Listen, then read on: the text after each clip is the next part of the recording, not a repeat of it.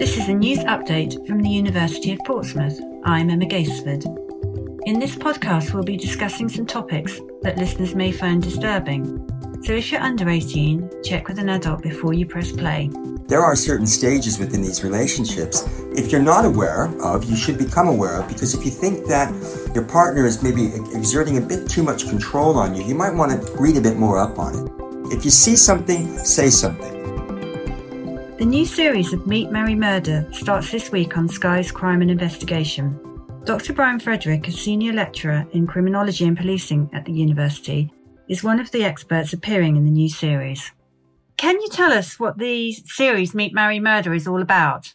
So Meet, Marry, Murder is it's a 52-episode true crime television series about a homicide that occurs within a married relationship. So the husband kills the wife, or the wife kills the husband. Is there a pattern to each of these cases, or do you find that each case is unique? Absolutely. Each case is unique. There's a pattern where abuse of power and control, or as we say in the UK, coercive control exists. However, this isn't just about intimate partner homicide, coercive control. This is about narcissism, people with psychopathy, sociopaths, killing for financial gain or because they're losing access to a pot of money, for instance. And would you say that it's predominantly men killing women? Wherever there's a homicide within a relationship, within a married relationship, yes, it's predominantly men. In abusive power and control relationships, it's absolutely more men than women who are killing their partners. But again, we're not just dealing with sort of abusive power and control relationships on this series. We're also dealing with people with psychopathy or sociopathy, narcissism, that for one reason or another are killing their partners. So, you know, and there sort of it's a bit harder to get the numbers on who is predominantly killing the other more, but it does tend to be men killing women more. Yeah, I think that's what we'd all assume, really. Do you think that most of the cases that you look at, are they premeditated? In some of the cases, yes, especially where you've got a partner marrying the other for financial gain. I don't think when they're proposed to, or they propose, that they have the sort of the goal of killing them in mind, right? And it's certainly with abusive power and control relationships, I don't think the partner thinks that he's going to eventually kill his wife. There is a point, I'm sure, where the planning starts to occur, but in terms of sort of like your premeditation with respect to serial killing or mass killing, I don't think the same mechanisms are involved here. Have you been shocked by what you've discovered during the series? You know, there's an aspect to every case that shocks me, some more than others. I mean, the fact that somebody dies is shocking enough in of itself. Where there are children involved as well, sort of, and then we're sort of leaving sort of simple homicide and we're getting into what's called familicide. You know, there's sort of a pop psychology term that we use called family annihilators, which I don't really like to, I don't like to sort of label them that way. But wherever children are involved, yes, that tends to be more shocking in my opinion. Why do you think the public are so interested in these sort of crimes?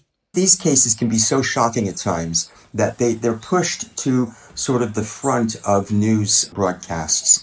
And I think it's that sort of disproportionate attention to these types of cases that make them more, I guess the public seems like, I should be interested in this. And then, of course, there are people like our students who really want to know what makes these individuals tick, right? What's going on underneath the surface? And I think it's sort of that quest to want to know more about the human psyche that interests us. There's always a little bit of morbid fascination as well, I think. Exactly. I mean, are you the type of person who stops to look at a car accident, or are you the type of person who focuses on the road in front of you? The same could be said about these types of cases. Do you shut them off when they come on the news, or do you watch them with sort of, this rapt attention? Do you think anything could have been done to prevent the murders that you've looked at in the series?